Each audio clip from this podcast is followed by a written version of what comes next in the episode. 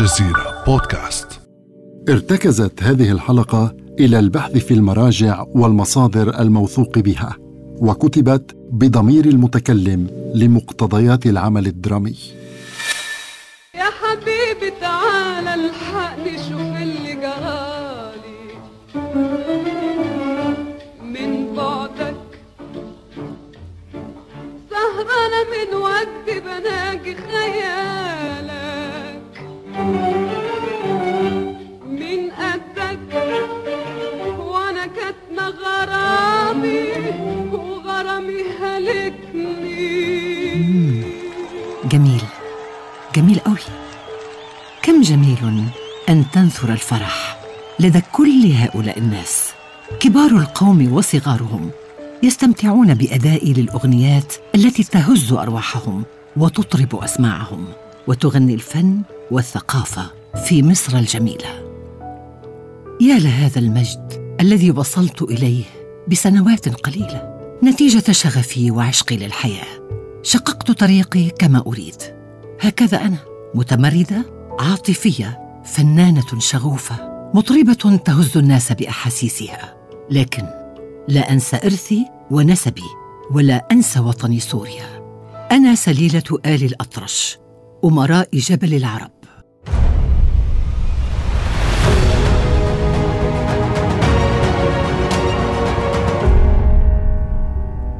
كونوا معي لتتعرفوا على مسيرتي وقصة نجاحي.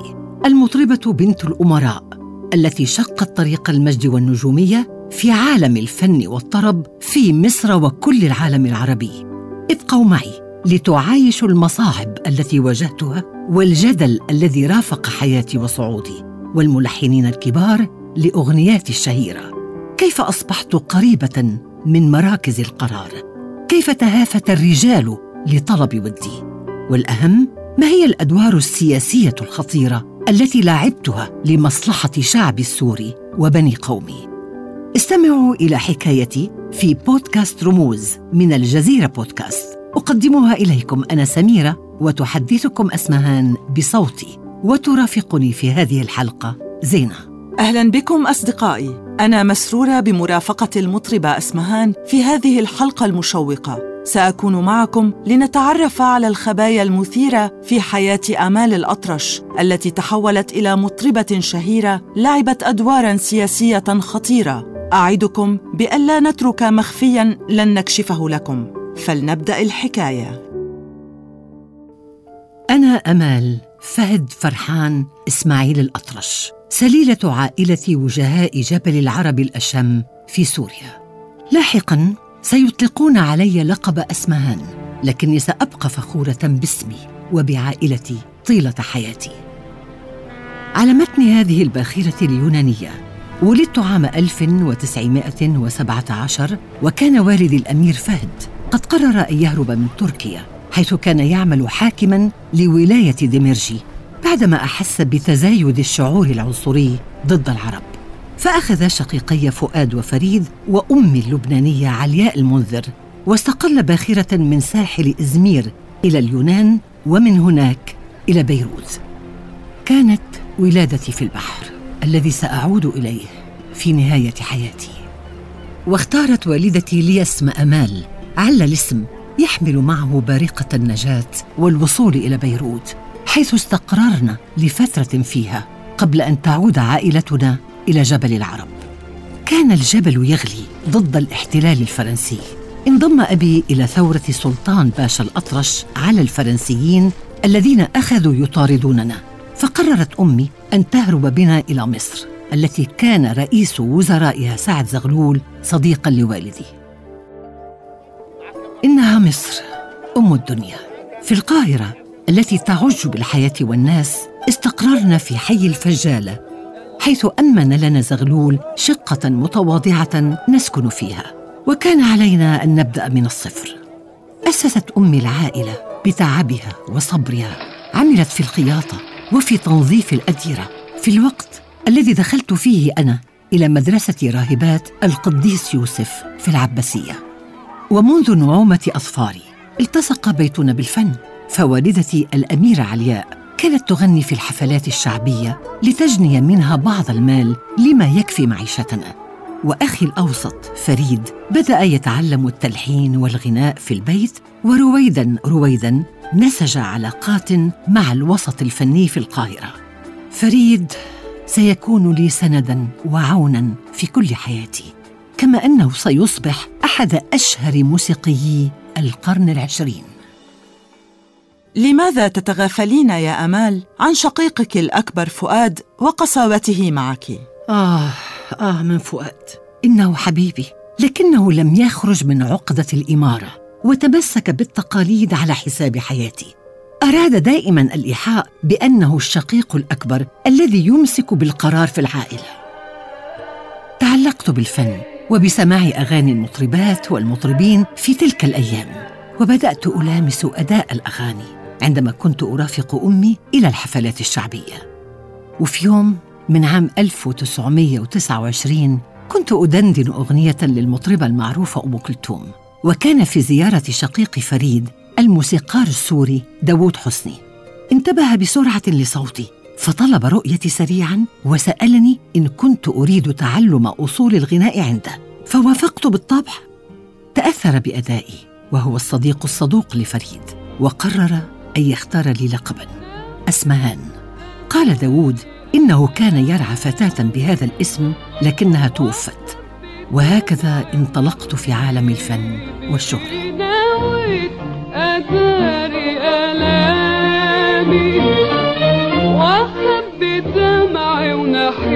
ونحيبي وأحكي شجوني وغرامي لحالي ولطف حبيبي. مسيرتي الفنية بدأت عام 1931 شاركت شقيقي فريد في الغناء في الحفلات وخصوصا في ملهى ماري منصور وراح صوتي يفتن الأسماع ويغزو القلوب. وكان ظهوري للمرة الأولى في دار الأوبرا في القاهرة حدثا مفصليا. فبرز اسمي من الباب الواسع حين تبنتني شركة أسطوانات كولومبيا التي أطلقتني في عالم الفن وأنتجت لي سلسلة أغاني كتبها شعراء كبار كإسماعيل صبري ويوسف بيدروس ولحنها كبار ملحني البلد زي محمد الأصبجي وأستاذي داود حسني وكمان زكريا أحمد وفريد غصن. فكانت قصيدة أين الليالي أولى الأغاني التي سجلتها كولومبيا وكمان طقطوقة ينار فؤادي وغيرها من الأغاني الراقية. كما غنيت نويت أداري ألامي اللي لحنها أخويا فريد. وراحت الصحف تتناقل أخباري. فمجلة الصباح تحدثت في ذلك العام عن مطربة جديدة تقيم في مصر وهي آنسة من كرائم آنسات لبنان ومن سليلة من أعرق بيوتاتها في الشرف والمجد. وهذا ما أثار غيظ فؤاد. كان فؤاد خاضع لسطوة التقاليد وخايف على سمعة العيلة ولم أفهم سبب هذا التخوف طيلة حياتي. المهم أن فؤاد لم يرق له نشر هذا الخبر. فأرسل ردا ادعى فيه أنني أتلقى أصول الفن كما تتلقى غيري من الأوانس دروسا فنية للفن فقط إرواء للنفس منه مكذبا ما وصفه بإشاعة قرب ظهوري للجمهور كمطربة. وكعادته اختبأ فؤاد وراء موقع أسرتنا كاتبا في رسالته أنني أنتمي إلى أسرة لها مركزها الخاص في بلاد العرب. وهذا ما لا ترتاح إليه تقاليدنا ولا يسمح به مركزنا الاجتماعي والعائلي. آخ من فؤاد أنا لا أفرط بشرف عائلتي لكنه سيرى أنني لا أخضع.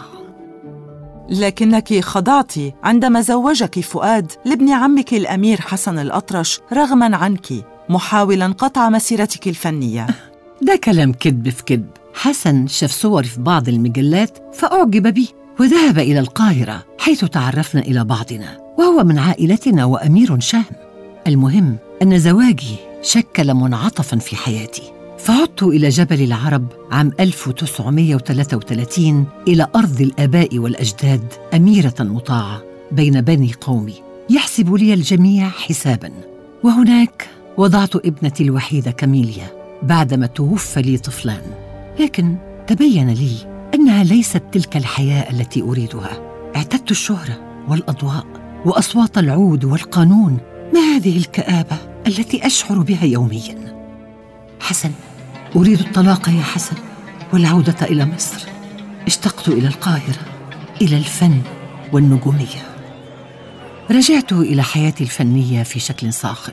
جمهوري والمعجبون بي ينتظرونني على أحر من الجمر وتهافت الملحنون مجددا. عام 1939 لحن لي عبد الوهاب عشت الفلاح كما شاركت الملحن الكبير الغناء في أوبريت مجنون ليلى من نظم أحمد شوقي.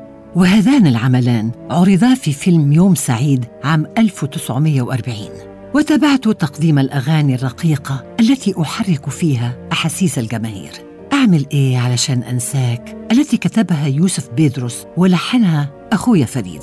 قصيدة حديث عينين من ألحان رياض الصباطي ومطلعها يا لعينيك ويا لي من تسابيح خيالي فيه ما ذكرى من الحب ومن سهد الليالي كما غنيت الكثير الكثير مما فقد أثره. زكريا أحمد لحن لي قصيدة غير مجد في أمتي من شعر أبي العلاء المعري. وهديتك قلبي من كلمات أحمد رامي وقرطبة الغراء اللي لحنها برضه الصنباطي. قفزت من نجاح إلى نجاح. فتحت لي أبواب السينما كممثلة وليس فقط كمغنية كما كان في فيلم يوم سعيد. كانت مشاركتي الأولى في فيلم انتصار الشباب عام 1941 مع شقيقي وتوأم روحي فريد. وفي هذا الفيلم قدمت أغاني عدة زي الشمس غابت أنورها والورد. في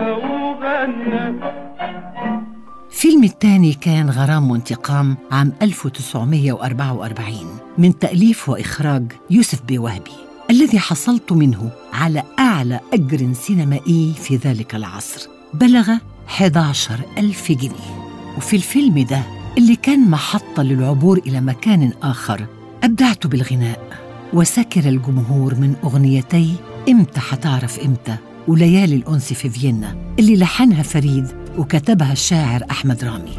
تلك الأغنية تركت أثر كبير جدا وأهميتها إنها جمعت بين الألحان العربية والغربية. نعم هذه أنا.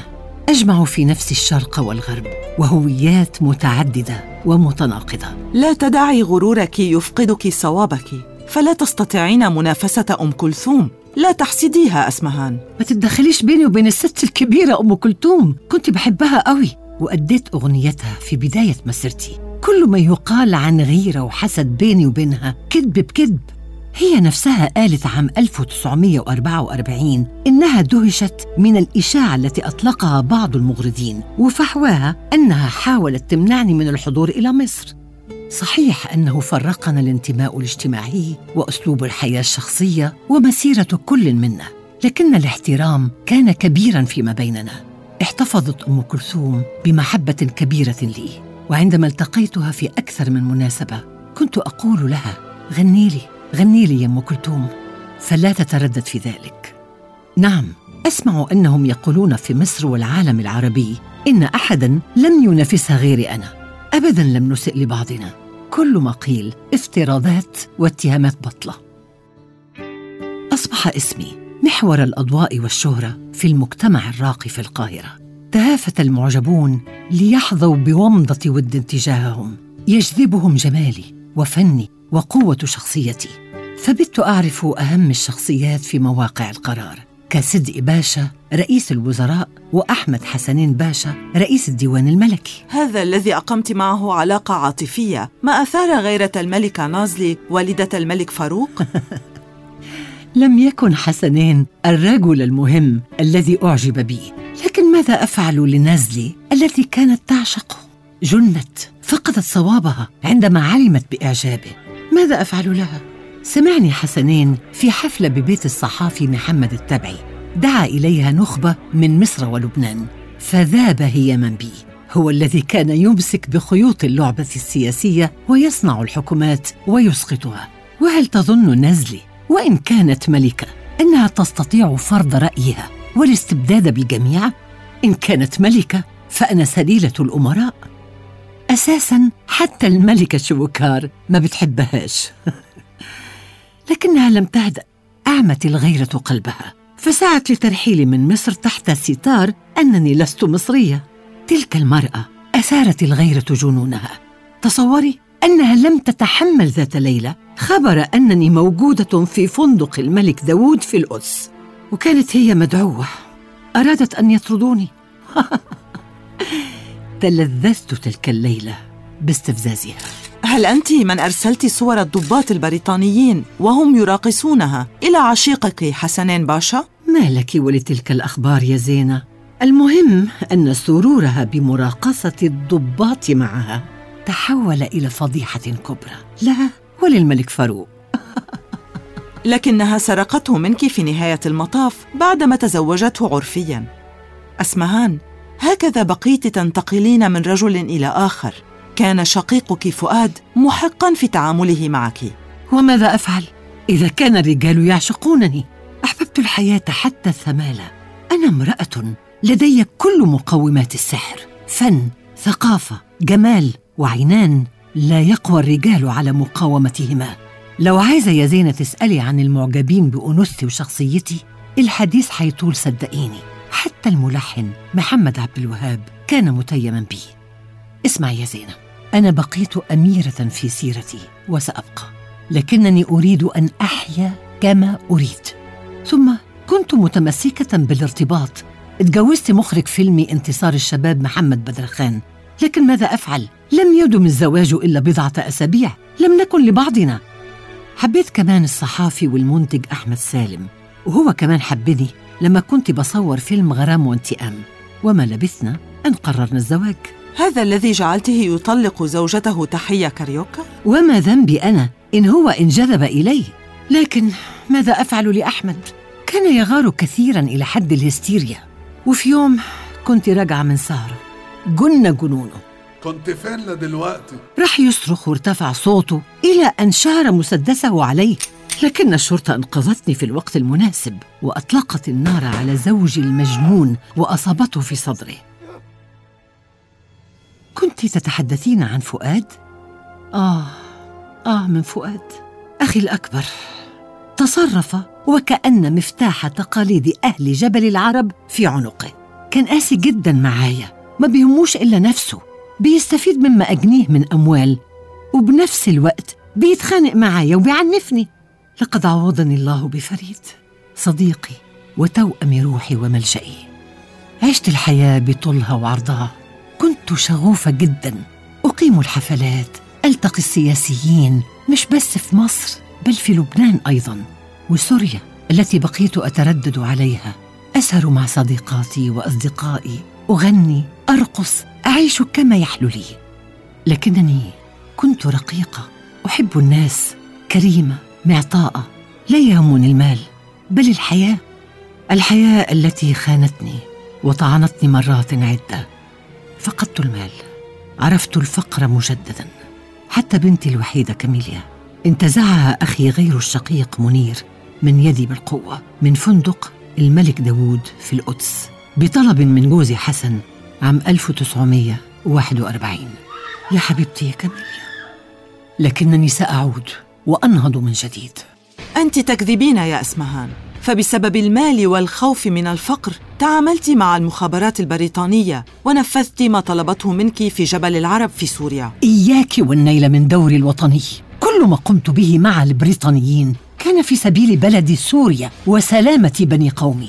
اسمعي الحكاية الصحيحة يا زينة كانت حكومة فيشي الموالية للألمان تسيطر على لبنان وسوريا وقد قررت قيادة الحلفاء البريطانيين والفرنسيين عام 1941 السيطرة عليهما عبر الزحف من فلسطين وشرق الأردن.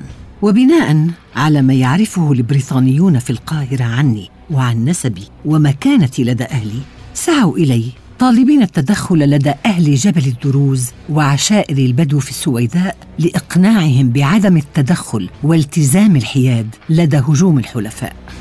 لم يكن التفاوض سهلا معهم وأنا لم أقبل بهذه المهمة الصعبة إلا بعد أن طلبت تعهدا من قيادة الحلفاء بإعلان استقلال سوريا ولبنان بعد النصر الموعود على قوة فيشي.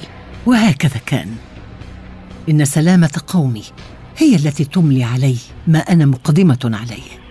سيحتل الحلفاء سوريا سواء هادناهم أو عمدنا إلى قتالهم. فإذا هادناهم سهلت عليهم المهمة وكان هذا حقنا لدمائنا.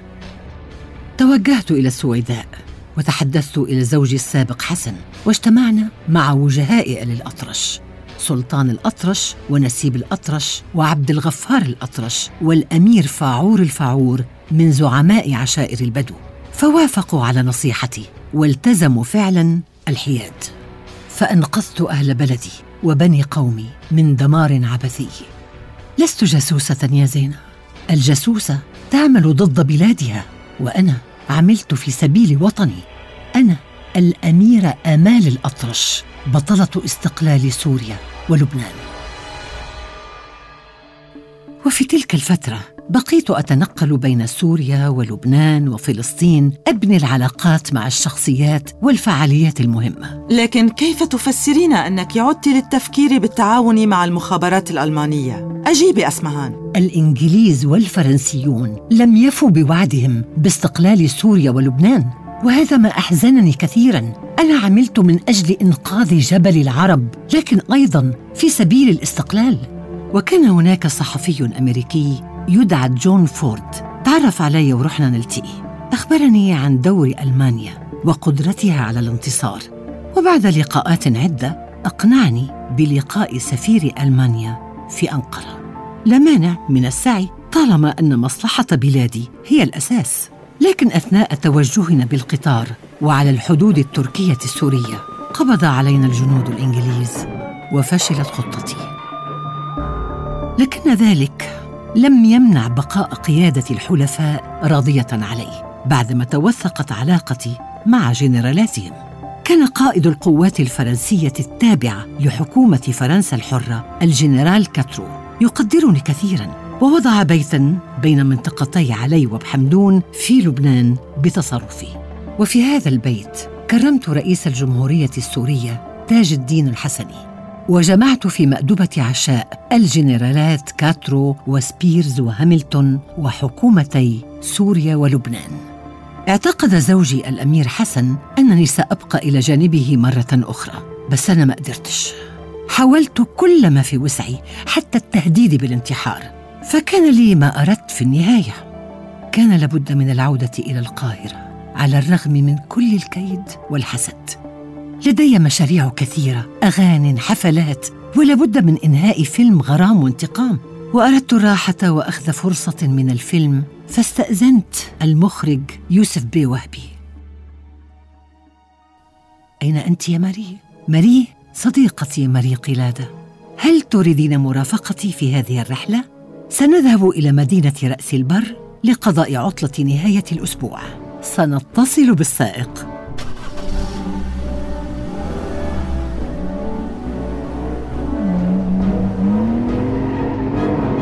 ماذا تفعل؟ نكاد نسقط في الماء. أنقذنا أرجوك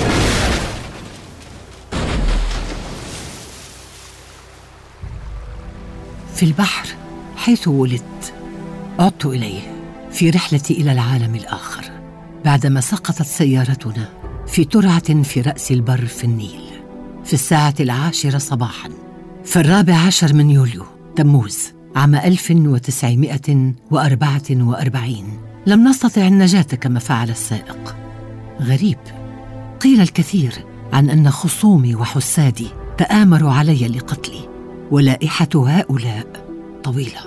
صحيح. وستبقى الحقيقة غائبة أو مغيبة. هكذا تحققت نبوءة العرافة التي التقيتها عشية سفري وزواجي.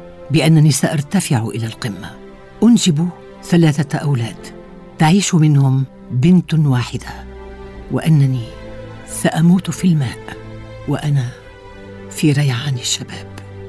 لكن موتي لن يسدل الستارة بل سيفتح حكاية أخرى.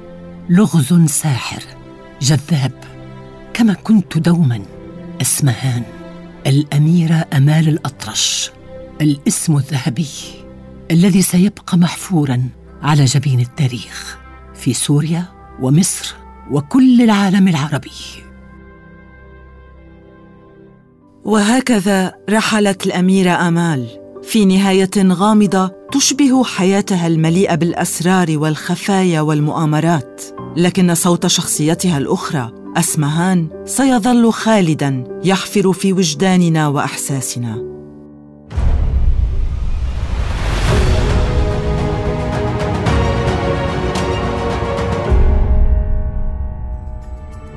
في الحلقة المقبلة من بودكاست رموز سنتناول سيرة رمز آخر رحل وترك أثره في حياتنا. ويمكنكم الاستماع إلينا عبر جوجل بودكاست أو أبل بودكاست أو ساوند كلاود. فقط ابحثوا عن الجزيرة بودكاست. كما لا تنسوا مشاركة هذه الحلقة وزيارة موقعنا على الإنترنت podcast.aljazeera.net كانت معكم سميرة وزينة من بودكاست رموز من الجزيرة إلى اللقاء.